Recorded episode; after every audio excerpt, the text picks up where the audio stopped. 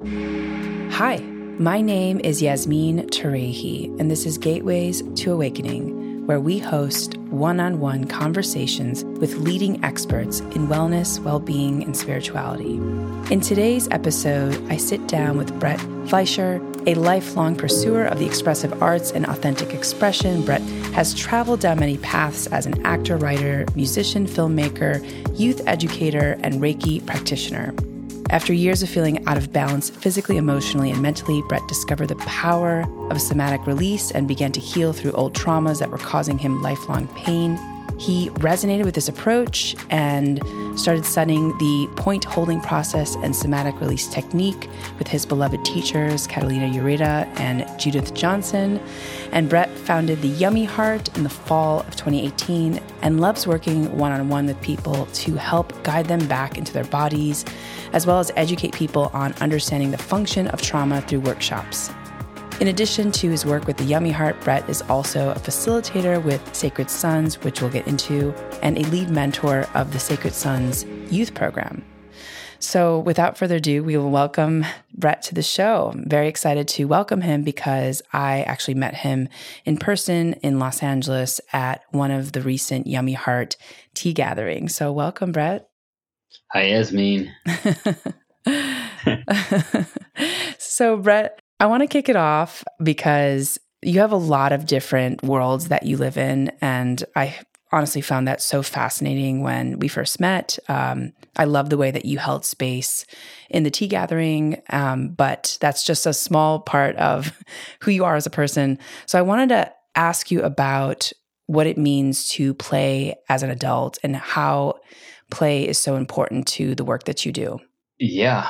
Uh, wow. Um, I found that in my pursuit of, of health in my body, um, like you mentioned earlier in the introduction, that it led me to understanding and diving deeper into the definition of trauma. And I think that trauma is a very big misunderstood word. It's a very like one of those very big little words that we have. And uh, in the definition that I uh, came to understand through my teachers, trauma is really anything that takes us out of our natural state of being, which led me to um, investigate what my natural state of being is. And it all ciphered down to the state of play. Um, and I thought about myself as a young person um, and that it was what I did most. It's what I had the most fun doing. And I was always playing, even if it was studying. There was always to me realizing an aspect of play through a perspective rather than a destination. So for me, um, playing, like I could look at numbers and play with uh, with how they fit together rather than looking at it um, like linearly through a sequence. And so I guess it was all about creativity and experiencing the world through a creative lens. And I found that as an adult, as I went through my trials and tribulations and was in a lot of pain, one of the things that like dropped off first for me was my sense of play, not only in how I would like the things I was doing in my life, but also that perspective where things were not becoming fun for me anymore. And, um, and so eventually it led me to becoming a camp counselor and working, well, I guess working is not the appropriate word, playing with mm-hmm. um, younger people. And what I realized at that time as an adult that it was my inner child, my six year old, that was really looking for friends and wanting an opportunity and an outlet to play. Um, and it revitalized me. It changed really not only my health and my attitude, but it changed my pathways of where I started navigating my time, energy, and career wise. Um, yeah. And Brett, you also have a program in which you work with adults to help them play. Uh, can you talk to us about that program and also how your early acting career helped kind of provide the context to be able to teach adults how to kind of be more embodied and play with themselves? I'm just super curious about that because a lot of people don't have all these different disciplines and skill sets. So I love that you bring that to the table. So maybe you could t- talk to us about that. Sure. I developed a workshop called Playing in Your Pain a couple years ago, which was really uh, derived from what I was just sharing about. In I was looking for ways to um, to get back to that state of play and how to um, access that in times of like depression, anxiety, heartbreak, and physical pain. So I took the pieces that I that I learned from um, my work of studying the nervous system and the polyvagal theory to really understand how the body enters into certain states, like the parasympathetic state of the shutdown response in the body, the sympathetic fight or flight response, and then the state of social engagement, and how I could begin to develop exercises and share exercises that have already been developed in a way that was palatable for adults and and adults and youth alike to interweave it into their life to get back into that state of play which of course uh, it was very, it was a no-brainer for me to dive into the well of the many years in the theater that I had spent and all of the different games and improvisational uh, techniques and um, synchronization exercises and finding this really beautiful like cross intersection between the world of understanding the technology of the body through the nervous system and the world of the theater and the like magical real, realism world and being able to use metaphors and different states of awareness to uh, to begin to play with concepts and to also play with um, physical states of being. Mm, I love that so much. And, you know, I love that you talk about like being able to understand and kind of um, approach the nervous system in a way where you, you sort of manage the nervous system rather than allow it to kind of have free rein. So I want to understand a little bit more about the somatic embodiment work that you are a part of and how you got into it and sort of you know why you decided to kind of spend a lot of your time in this world of of somatic therapy and helping people heal through healing and i think so our audience is a mix of folks who have probably a lot of different knowledge of of what these words mean so maybe you can actually define what does somatic actually mean? uh, because mm. we live in the California, it feels like everyone has gone to a somatic therapist, but I think for most of the country, um, and even just in the world, I think that term is probably not really um, as understood or maybe well known um, and from a mainstream perspective. So, yeah, sure. Um, so, the root word of somatic is soma, and soma really just means of the body. And so, when we're talking about somatic modalities, methodologies, or technologies, we're really talking about body based, um, like a body based approach to therapy. So rather than like a psychological or mental approach, we work with um, really the focus is on the physical body and how it stores a lot of the different energies or um, information uh, over a lifetime. Now there's so many different types of somatic therapies, and it's a really large umbrella. You know, from massage to body work to all sorts of um, ways of working. The specific technique that I uh, came across and that I ended up learning was developed by uh, a woman named Judith Johnson, who developed this program called Psychoneuroenergetics. It really breaks it down into those three elements the psycho, uh, referring to like the psychology of the mind, neuro, the nervous system, and energetics of like the emotion and the energetic body.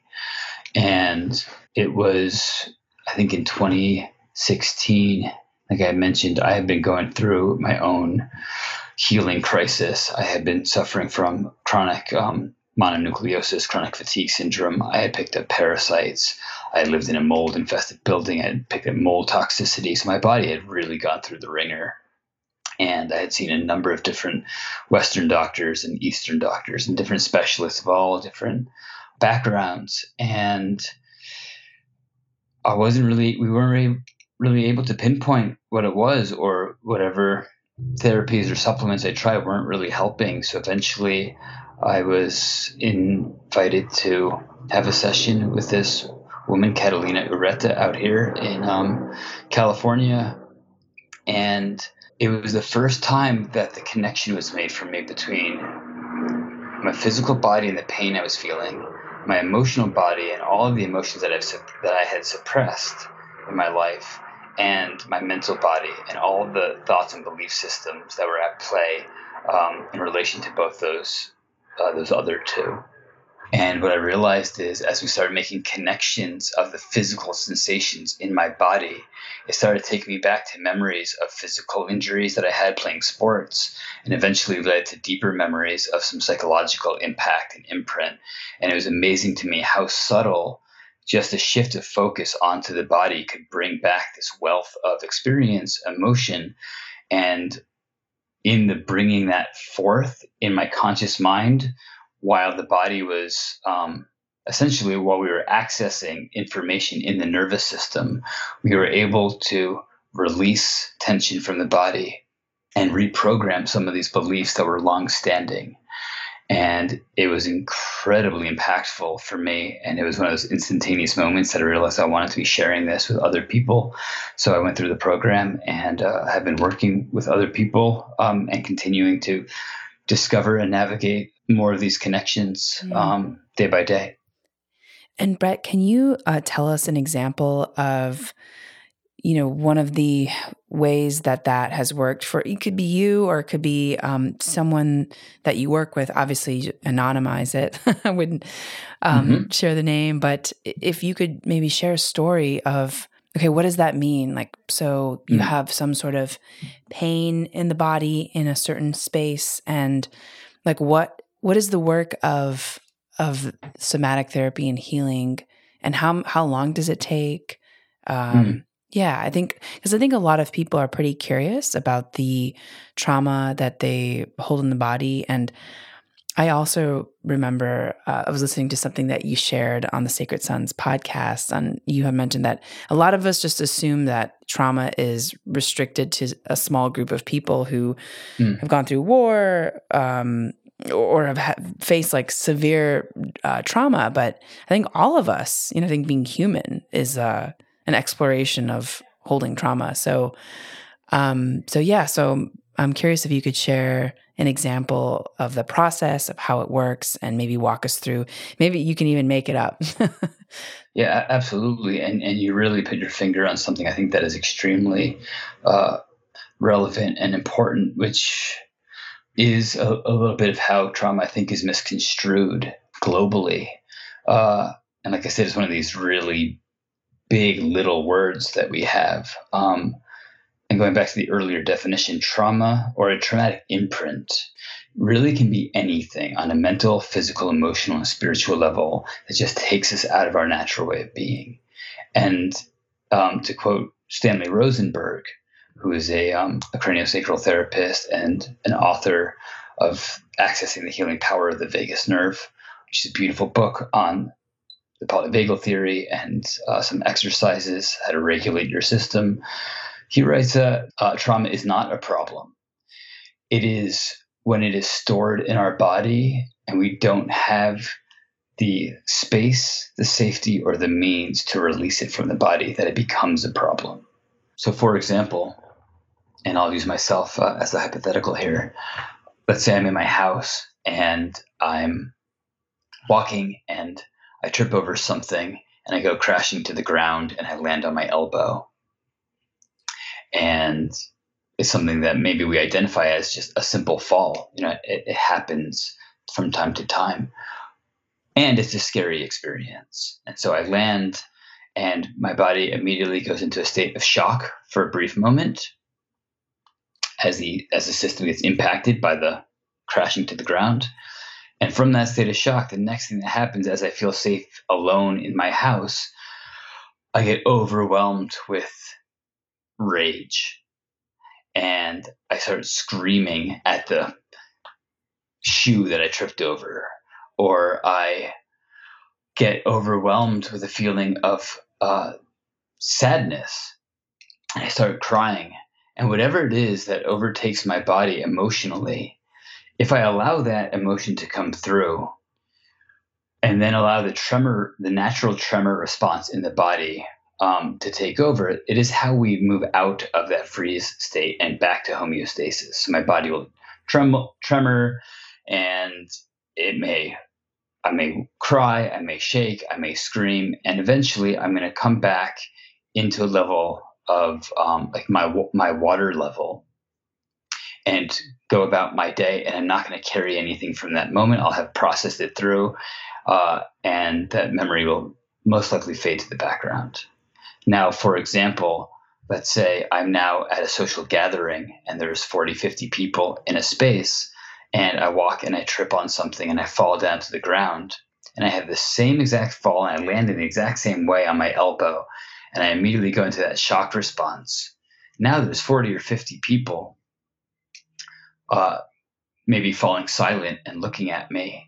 And some of them I want to impress, and some of them uh, are strangers to me and there's all these different social dynamics and what my body wants to do is to do exactly what i mentioned before scream and cry and tremor and shake and release that energy but now i have conditioned myself uh, socially to suppress all of that. And the words that i hear most commonly is i'm okay i'm fine. So let's say i'm on the ground i immediately get up i say i'm okay i'm fine. But now all of that energy in my body that wants to release itself and come out of that free state is no longer having an outlet to do so. So it's where does it go? It stays in my body. And maybe, you know, I get really flushed in the face and I turn red and I leave and I, you know, I, I go to the, the bathroom and I, I, I breathe a little heavier or I just squash it all the way down. And next thing that happens, a couple days later, maybe I develop headaches and or get or, or digestive pain or maybe i'm just feeling a low level of anxiety that i can't place or i enter into a kind of a state of depression. And i treat the headache with some aspirin or tylenol. I take something for the stomach. Whatever it is i don't actually address the, the, the root cause of that fall. And the symptoms continue, they progress, they develop, and maybe six months, eight months down the road, I develop insomnia or a chronic state of stress or anxiety, or is coming out in all sorts of weird behaviors and uh, attitude towards the people I'm around. Maybe I'm a little short at work, but all of a sudden it's affecting my entire system, and I may not even know where it's coming from. Now, of course, this you know may be a simple example with an extreme outcome, but this is, this can happen all the time when we are not allowing that process of integration to take place after um, an intense moment of uh, an imprint or an impact in our lives in that way. That's so what we do in the work is we invite people back you not through the mind but through the body by listening to sensations let's say someone comes to see me, we will track their sensations to lead back to that memory of that fall so that they can re experience it and allow their body to either communicate through words, physicality, or behaviors what their body wanted to be to do to complete that process at that time to come back to homeostasis. Mm. Wow, I love that so much. I think, and that's probably especially true for people that are often in public environments or are facing some sort of shame or humiliation in public environments where they can't actually process it. Um, so I I think that's such an important work, and I think everyone kind of needs to go through that and like really feel into their body and feel like what's what sort of is triggering them, um, and especially the imprint of that, right? Because if you don't process it, then it just becomes worse and worse over time. I, I, imagine, right? It's like the wound that you never really healed. Um, so all sorts of um, imprints from impact traumas like car accidents, right? But then there can be just like chronic stressors like getting sick all the time or emotional abuse or psychological abuse or you know so many different ways in which we can um, get uh, impacted um, and not necessarily feel safe at the time to go through this process of feeling. And so in the uh, as I as I find in working with people, what is required is to actually go back and to feel again, and that can be a very very scary thing for people. That's why for me the foundation of the work is built off safety, creating a physical, environmental, and energetic space where someone in their nervous system senses and knows that it is safe for me to feel again. And when we feel, we heal. Be as simple as that. Um, so, in all the spaces that I work, whether it's with the youth or with the men um, or with clients one on one or serving tea, to me, it's all about how do I create a space of safety where people beyond the narrative, but in their in their nervous systems, feel that it's safe to be present, to experience um, their their senses um, and to relax. Mm, yeah, and so I think so few spaces are really held that way, um, right? Because even at work, right, people aren't taught to hold safe spaces for people, but it's it's such a powerful skill set and it's so needed right now especially in this last year. I think everyone's nervous system systems um, are pretty shot. So um, brett i want to talk about like what about the sort of range of possibilities of emotions that could come out when you're working on people, especially, you know, for people that are, you know, extraordinarily traumatized or who might have done no work at all to process anything and and then, then they come to you for the first time um, and i i also am curious like what that's like for men right versus women uh, we spoke about this when we last connected how there's not a lot of places for men to process uh, rage in a healthy way, right? Because it's it's just so scary um, to so many people. So I know I asked a lot of questions, so feel free to pick one of any of those. Yeah, um, I think that to answer your, if I remember it, your first question first. Um, I think some people come to see me actually anticipating very big emotions um, you know, and some of these these uh, foundational ones are anger, which can, right, if held in the body, anger can become rage, sadness, which can be, become grief, fear, which can become panic or anxiety, um, guilt, which can, you know, express itself in a state of shame. Um, and it's always actually pretty surprising to me when people come uh, for a first time a lot of times what they experience is actually um, a level of peace, like just like a level of, of reprieve that their body all of a sudden has a, a moment uh, and an invitation to actually relax. And a lot of times people fall asleep when I work with them the first time because they haven't actually had a lot of, um, they've been carrying so much that the system is just wiped. And then from that place as we begin working deeper and deeper into the psychology and the belief systems and the emotions, um, a lot can come up. You know, feelings of um, separation, uh, isolation, you know, and, and separation from um, from community, separation of self, separation separation from God or source you know, can be a big one that I've experienced with people. Feelings of disappointment, feelings of lack, abandonment, betrayal. Um, there can be a lot of these deep feeling states that come out, and when we give them permission to, and they're and they are expressed, because that's the other thing. Is one it's one thing to feel it; it's the other to actually express it.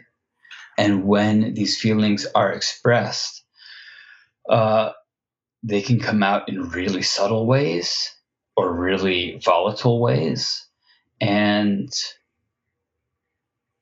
in those moments, there's always a shift that will take place uh, in the system where sometimes the mind has to catch up later, but there will be a, an energetic shift um, where things will connect.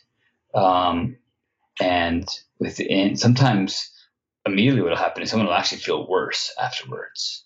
And then after a week or so, uh, things will be everything will begin to settle and they'll begin to notice these shifts in their life as these patterns that they've been playing out they're now more conscious of and they're not um, be held like they're not beholden to or they the the patterns or the thoughts have less ownership over them. That's kind of what i see the most. And as far as like the men's spaces i think you um, put your finger on one of the really big ones which is anger and rage. And the other one i see a lot of course is grief and sadness. And there's a lot of men that have been conditioned out of their sadness and out of their grief. Um, so, Sacred Sons uh, is a beautiful composition of men from so many different backgrounds and specialties that come together to hold space uh, less in a one-on-one format that I'm um, that I practice with Yummy Heart, but more in group settings where there will be 20 men holding space for one man to go through um, a process and for one man to honestly just share and to be heard and seen and felt can be an extraordinary shift in their life in their life. Mm, wow. Well, speaking about that, I want to now talk about Sacred Sons and you know, what is Sacred Sons for those who've never heard of it? Why you decided to join the organization and why this work is so important. Mm, yeah, uh, beautiful. Uh, so, Sacred Sons is a global brotherhood um, that was developed uh, to um, embody the healthy masculinity um, within within men and uh, within male-bodied people specifically. Um, so I was introduced to the organization back in 2018 when it was still pretty young and developing, and I um, I got connected to some of these uh, men as they were um, creating their first event, which was to hold space for 70 men out in um, the desert east of San Diego. And so I got involved uh, as a facilitator to bring in some of the uh, somatic work that I had been studying. And 70 of us showed up. And for three days, it was like, I don't know, like an adult Disneyland for. for healing and for celebration and for shadow work and for so many of these um, important processes uh, that we don't necessarily have access or availability, access to or availability in our daily walk. Um, and I have now, over the last three years, Sacred Sons uh, grows, continues to grow um, globally. There are circles um, happening around the world, as well as these big events in a growing online community. Um, and I have seen hundreds and uh, thousands of men uh, transform through being in community, being in connection. Um, and not only on a personal level, but I've watched a lot of men um, make make shifts in their lives from going to a personal pursuit to being of service to other people, and that's been extraordinary to watch. Mm. Wow! And what about the um, becoming a mentor for the youth, the Sacred Sons uh, youth program? How did you transition into uh, that work? Because that's a little bit different than kind of maybe the rites of passage of becoming an adult man. Um, and then, can you also talk to us about this, that program and how it's different? Sure.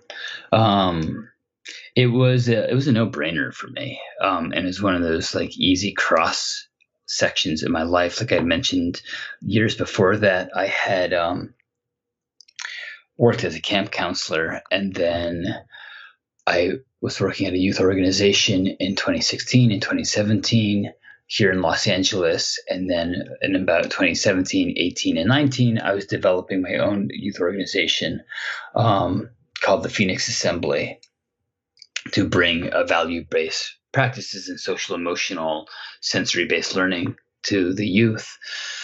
So when I was invited by um, the creator of the Sacred Sons Youth Program named Trevor Spring, um, it was just such an easy yes, an easy fit for me.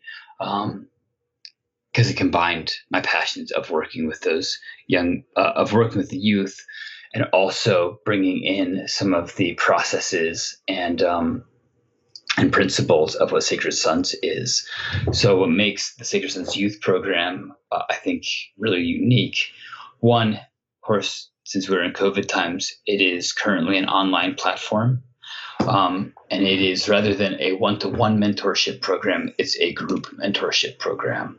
So that all the calls have uh, a number of adult mentors and young adult mentees in the program. So it immediately establishes community and connection for the young men to each other and also for uh, older men that they can um, uh, you know get um, different life experiences from. Nice. I think that the intergenerational relationships are something that are so it's so powerful to have friends of just completely different generations walks of life and perspectives and i think having a space where men can come together and, and really explore that too for me feels like just such a powerful uh, p- piece in culture. Like we just don't see it very often. Um, so I I love that. And is there maybe a story or something that you could share about how it may have changed someone's perspective uh, who is a part of that program? Yeah. So one of the one of the pillars of safety um, in across all platforms that I work with, like I mentioned, and specifically in this one is confidentiality, so that we don't take another man or young man's story and take it out of the space. It's what allows that space to feel very sacred, to feel very protected, and for allow the young men to be very vulnerable. So I won't share another man's story. Um, what I'm willing to share is my own experience of um, being very, very humbled by the willingness of some of these young men to open up a window into their lives um, and to be vulnerable and to be seen. And while uh, I, I, notice, you know, myself in a little bit of a, uh, a cultural gap of, I realize I'm like very um, not hip when it comes to the, the video games and the the you know and, and a lot of them are growing up on the internet and there's a whole culture that i'm not really uh, aware of. But when we start getting into um, their their emotions and their um, and their relationships and the struggles going on in their life and their willingness to be seen and heard um, it's not only is it humbling, but I'm also taken aback at the wisdom that they provide me uh, in my own life, and I I feel like I've gotten actually a lot of guidance from them uh, in this pro- in this program. Wow, I love that. I love hearing that. Yeah, I mean, I think that sometimes we assume that they're just because we're older, uh, that we have much more wisdom, and that's just not true.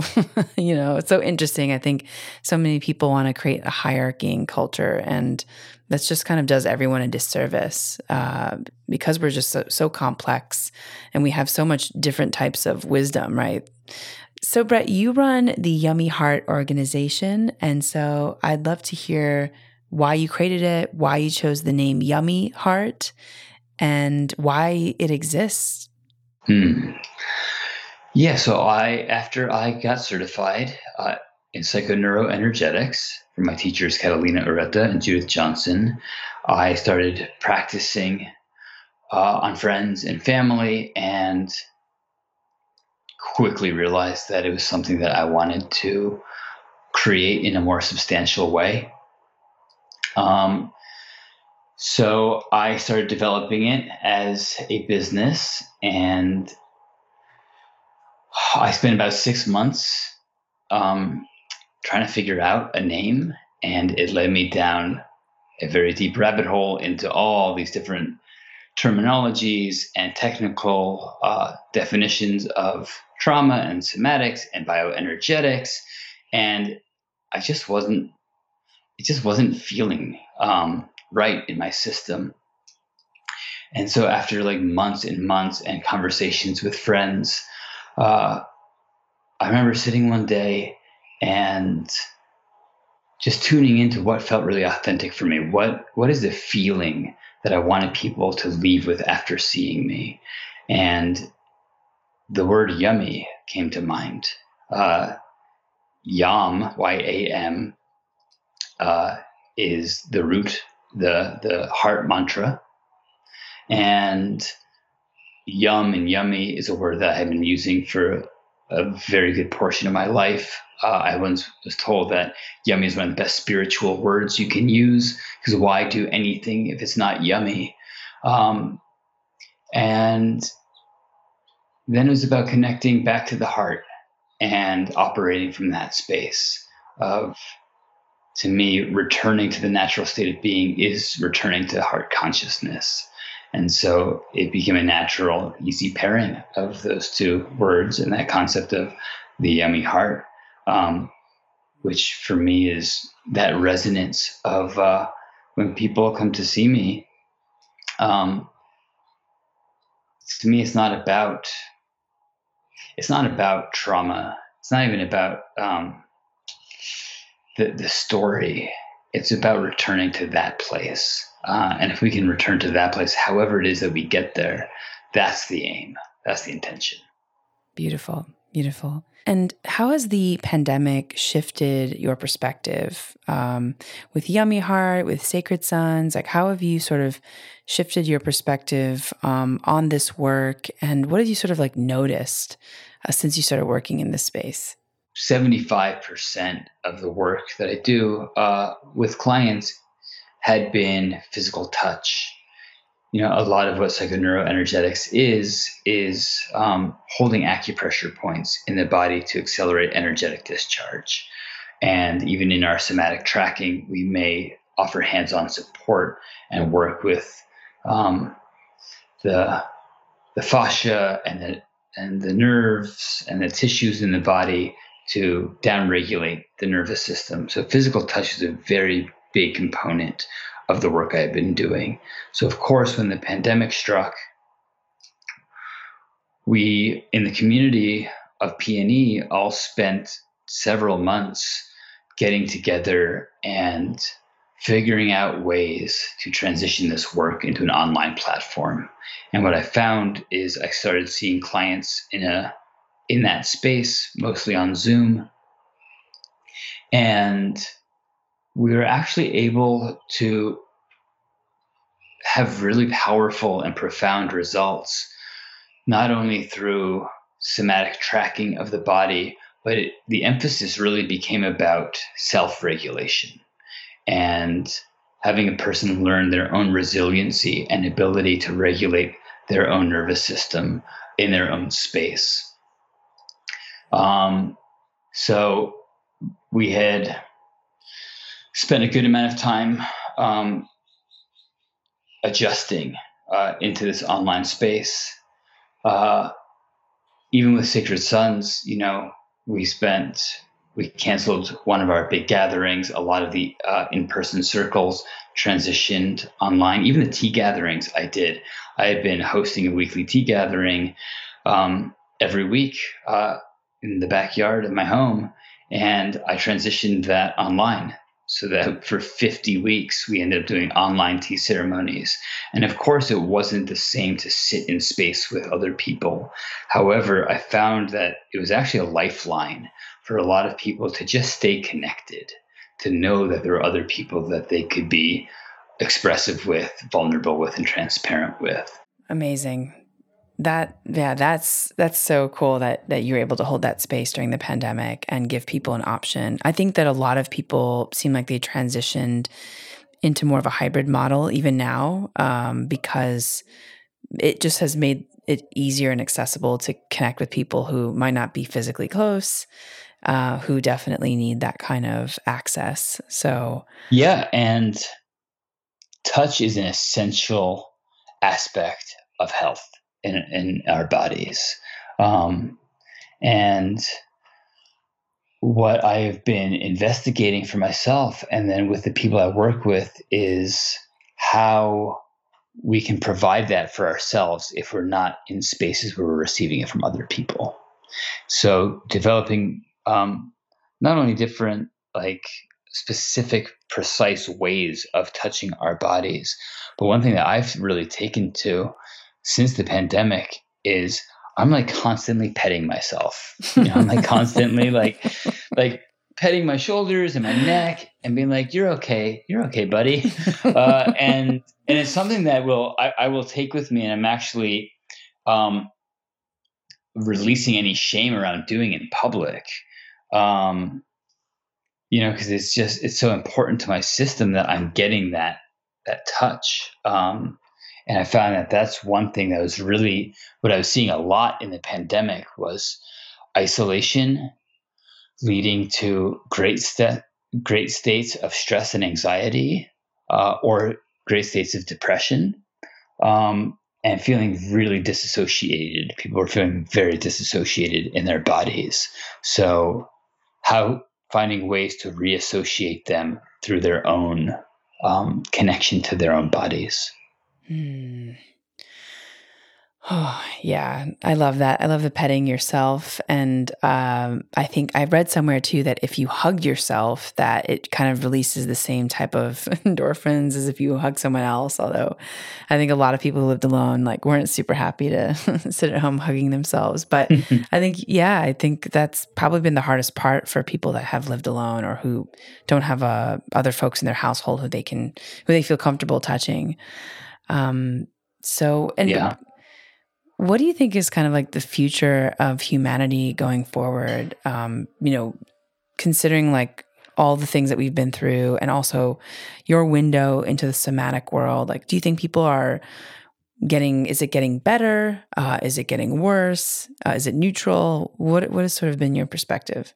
I think it's intensifying on all levels um, and moving across the spectrum. Um, in and what I what I mean by that is I think that as I'm watching the the youth and the young people of today, you know, the average screen time is like 10 to 11 hours a day. Um, it's a lot, and I think it's only going to increase. And I think as our technology increases, so will the relationship to it. Um, and I think on one level, that is going to lead to more disassociation mm. um, and disconnection from the body. And it also is going to provide innovative and opportunistic ways for us to use technology in ways that we can't even conceive right now to actually help reassociate and get people into their bodies. And I think that's exciting. Um, and I also think that with the um, advance of technology, there's going to be a natural desire to actually get off of it and to reconnect um, on a human to human level. So, mm, yeah. As far as far yeah, as far as better or worse, um, I think both. You know, mm-hmm. in in both in in both in all directions, there's just going to be more. Like there's going to be more content, more information, more opportunities to disconnect, and more opportunities to reconnect. Mm. Yeah, I love I love that the intensification of all things, maybe the intensification of all polarities as yeah. well. Yeah, yeah I, I think so. Yeah, wow. And what sort of things have surprised you the most on your journey? Mm. Wow, great question. I would say how unbelievably fragile the human being is, and at the same time, how impossibly resilient it is. It, it's all it's so absolutely fascinating to me um, how vulnerable we can be, and at the same time, how we can go through the most insane, intense, traumatic experience and rebound from it. Um, and and to be with people in the extremes of those experiences has been really uh, wild and wonderful to watch. Mm, that's such a good answer. yeah, wow, that's so very powerful and so true. I mean, I think yeah, the human condition is so complex and I feel like we always assume that we know someone or that we know how people are going to react and then there's just always a lot of surprises and unknowns. So, so Brett, are there any books or resources that have inspired you on this path? And are there any books that you can share with our audience? Oh yeah, uh, I'll rattle them off. Um, number one on my list would be the Accessing the Healing Power of the Vagus Nerve by Stanley Rosenberg where he takes the polyvagal theory postulated by Stephen Porges and really writes it in simple terms um, and provides exercises that you can do at home to regulate your nervous system and re-enter into social engagement. Very, very powerful. Um, Waking the Tiger by Peter Levine is his first book. Uh, Peter Levine developed somatic experiencing um, and studied the animal kingdom for many years and uh, the nervous system in relation of all across all mammals. Um, and it's a really, once again, articulate and simple way to understand how the nervous system works. The Body Keeps the Score by Bessel van der Kolk um, is another powerful one on how the body uh, stores traumatic imprint um, based on a lot of what I was talking about. Yeah, these are like the top three that come to my mind. Amazing, amazing. Yeah, I I will check out all of them. I've read um, the last, uh, the body keeps a score. Uh, that one is is epic, so important. Oh, and um, uh, grand my grandmother's hands by Resmaa Menakem. oh yeah, that's a great book. That's all about somatic healing, but also race. Yes, like cultural somatics. Um, Resmaa's work on racial trauma and um, how uh, our culture, like how uh, we are affected in our like cultural somatic body, like our, our, our body as a whole, as culture, is really, really uh, powerful. I love that you mentioned that book. I bought it. Um, I'm actually reading it now, and I just feel like it should be required reading for every person on earth, mm-hmm. frankly. Mm-hmm. Agreed. Yeah. yeah. Wow, awesome. And what do you want to tell our listeners about their health and wellness and well being as your main takeaway or call to action? Hmm. First, uh, that you're not alone. I think that's something that can be cliche. And at the same time, I think it's really important to uh, to know to know it, to know it on every level that your experience, what you're going through, you're not alone in it. There are other people that um, are experiencing it. And if we can really know that and get connected to that and find those other people, um, just that level of connection will begin the process of uh, of changing our state of being. That and that the breath is your best friend. The breath is that tool. Uh, the breath is an incredible mechanism in the body, which is both involuntary and voluntary. It's one of the, the few mechanisms in the body that uh, operates that way.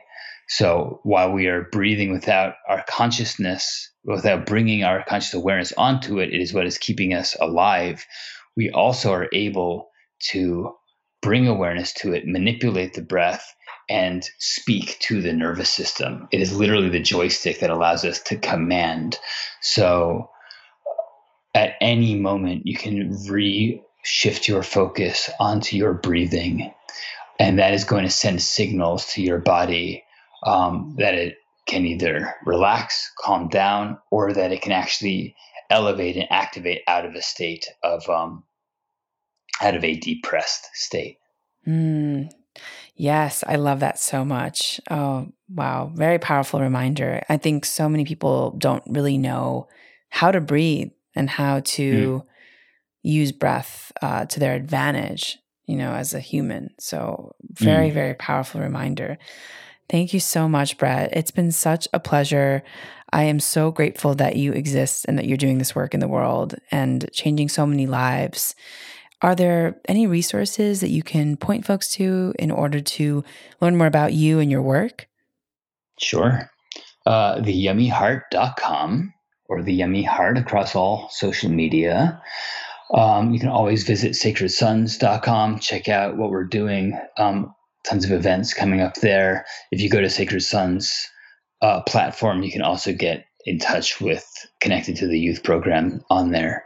Um, and also through the website psychoneuroenergetics.com. You can get connected to Judith and the work that we are developing with the courses we have uh, coming up if you're interested in learning how to do this work to support others. Mm, amazing. And it's all in person or online or, or both?